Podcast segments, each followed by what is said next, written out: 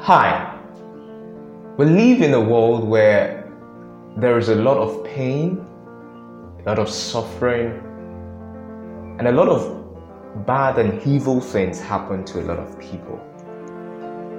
And sometimes, as believers, it is us asking if God is so good, and God is so kind, and God is so powerful, why can't He just stop all this evil?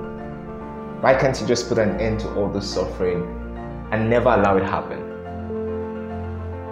And sometimes, when these pain or sufferings come into our own lives, we are left with more questions. And then we begin to ask God, why is this happening to me? Why did you allow it? Why is this happening at this moment? I, I am I am powerless to change the situation. I can do nothing about it. Why? Why? Why? Now, first thing I would like to say is this God is not the source of whatever pain that comes to our life. But God will use whatever pain that comes into our lives. Let me say it again. God is not the source of whatever pain, suffering, or trouble that comes into our life. The devil is, but God will use it for our good. The Bible says that all things work together for the good of those that love God and are called according to his purpose. Now, the natural thing that we do when we are in pain is ask questions or ask God why.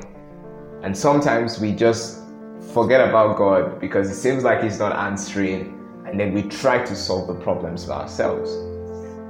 But the scripture gives us a direction to what we should do when we're in trouble. Let me forewarn you it is not an easy thing to do, but it's, of course, the best thing to do. All right. Let's look at the, this, the scripture, Romans chapter 5, verse 3 to 5. So I'm going to be reading it in two translations the New Living Translation first, and then the Message uh, translation. So I read Romans 5 3 to 5 in the New Living Translation. It reads, We can rejoice too when we run into problems and trials, for we know that they help us develop endurance.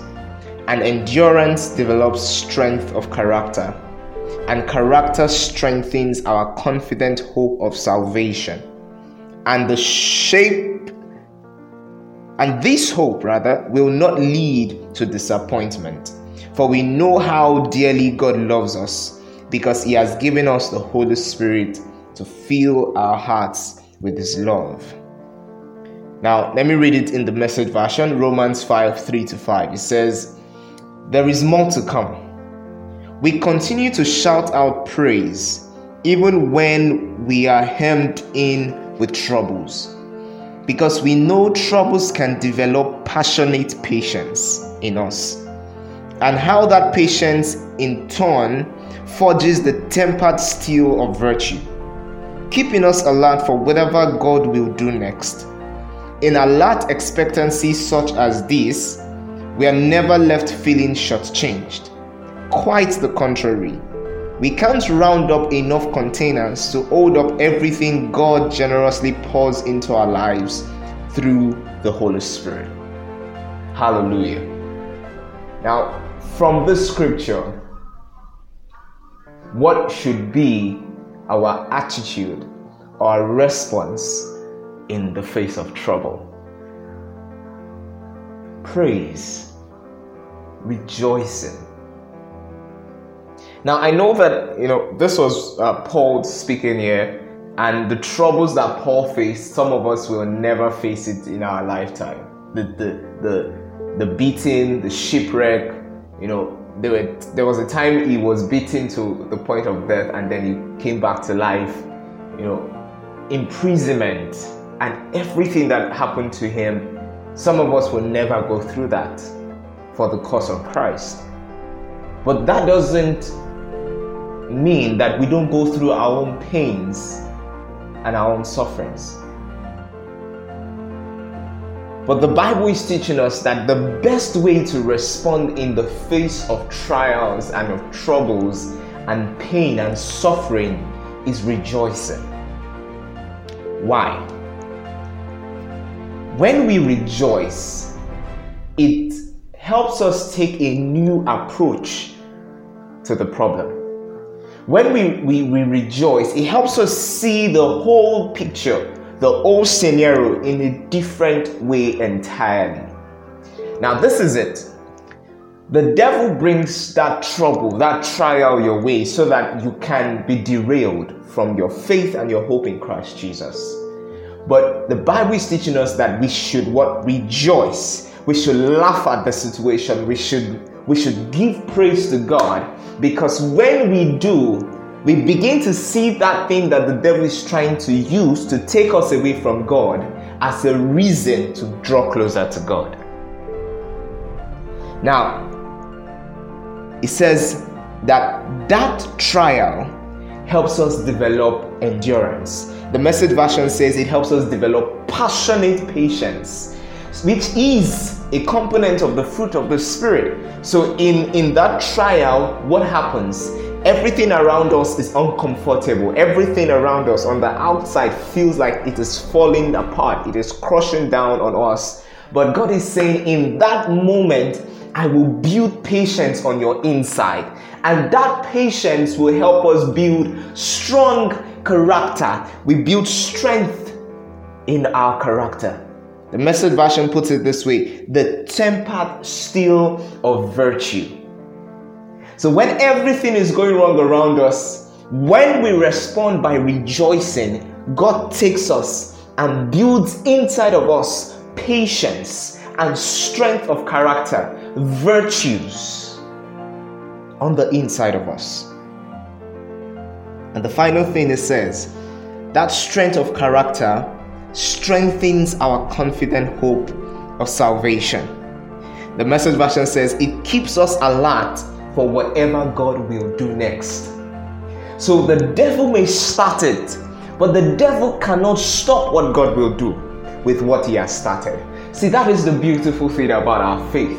That is the beautiful thing about our hope. When the devil tries to kill our hope and kill our faith, when we rejoice, God builds our patience, God builds our character, and in that moment, God prepares us for what He will do next.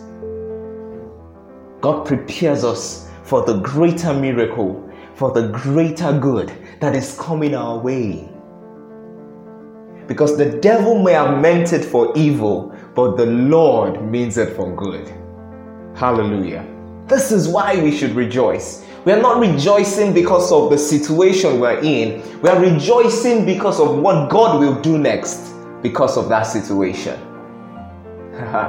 we are not see when, let's look at it this way. When jesus was being crucified the reason why we would rejoice because of the for the crucifixion of jesus crucifixion of jesus is because we know that there is a resurrection and there is an ascension which will bring us salvation. Hallelujah.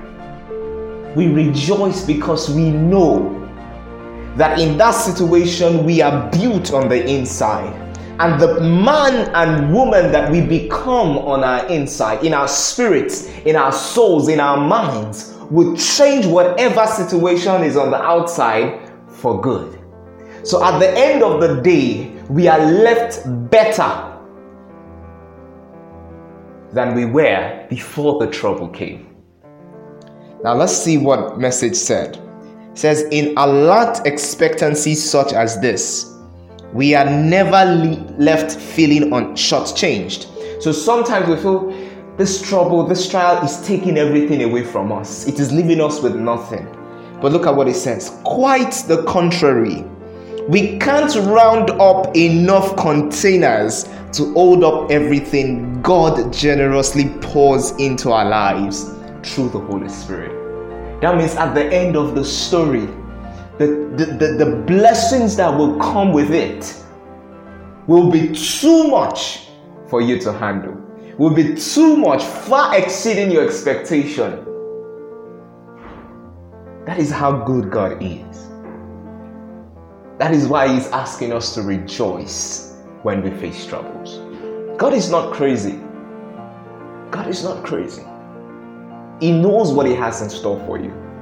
He knows that the devil may have started it and meant it for evil, but he would take that situation, turn it around. But before he turns the situation around, he will make you on the inside into a better person, a stronger person, one who understands him better. You will get a deeper experience of God and of who you are in him, and then he would take all that and make it beautiful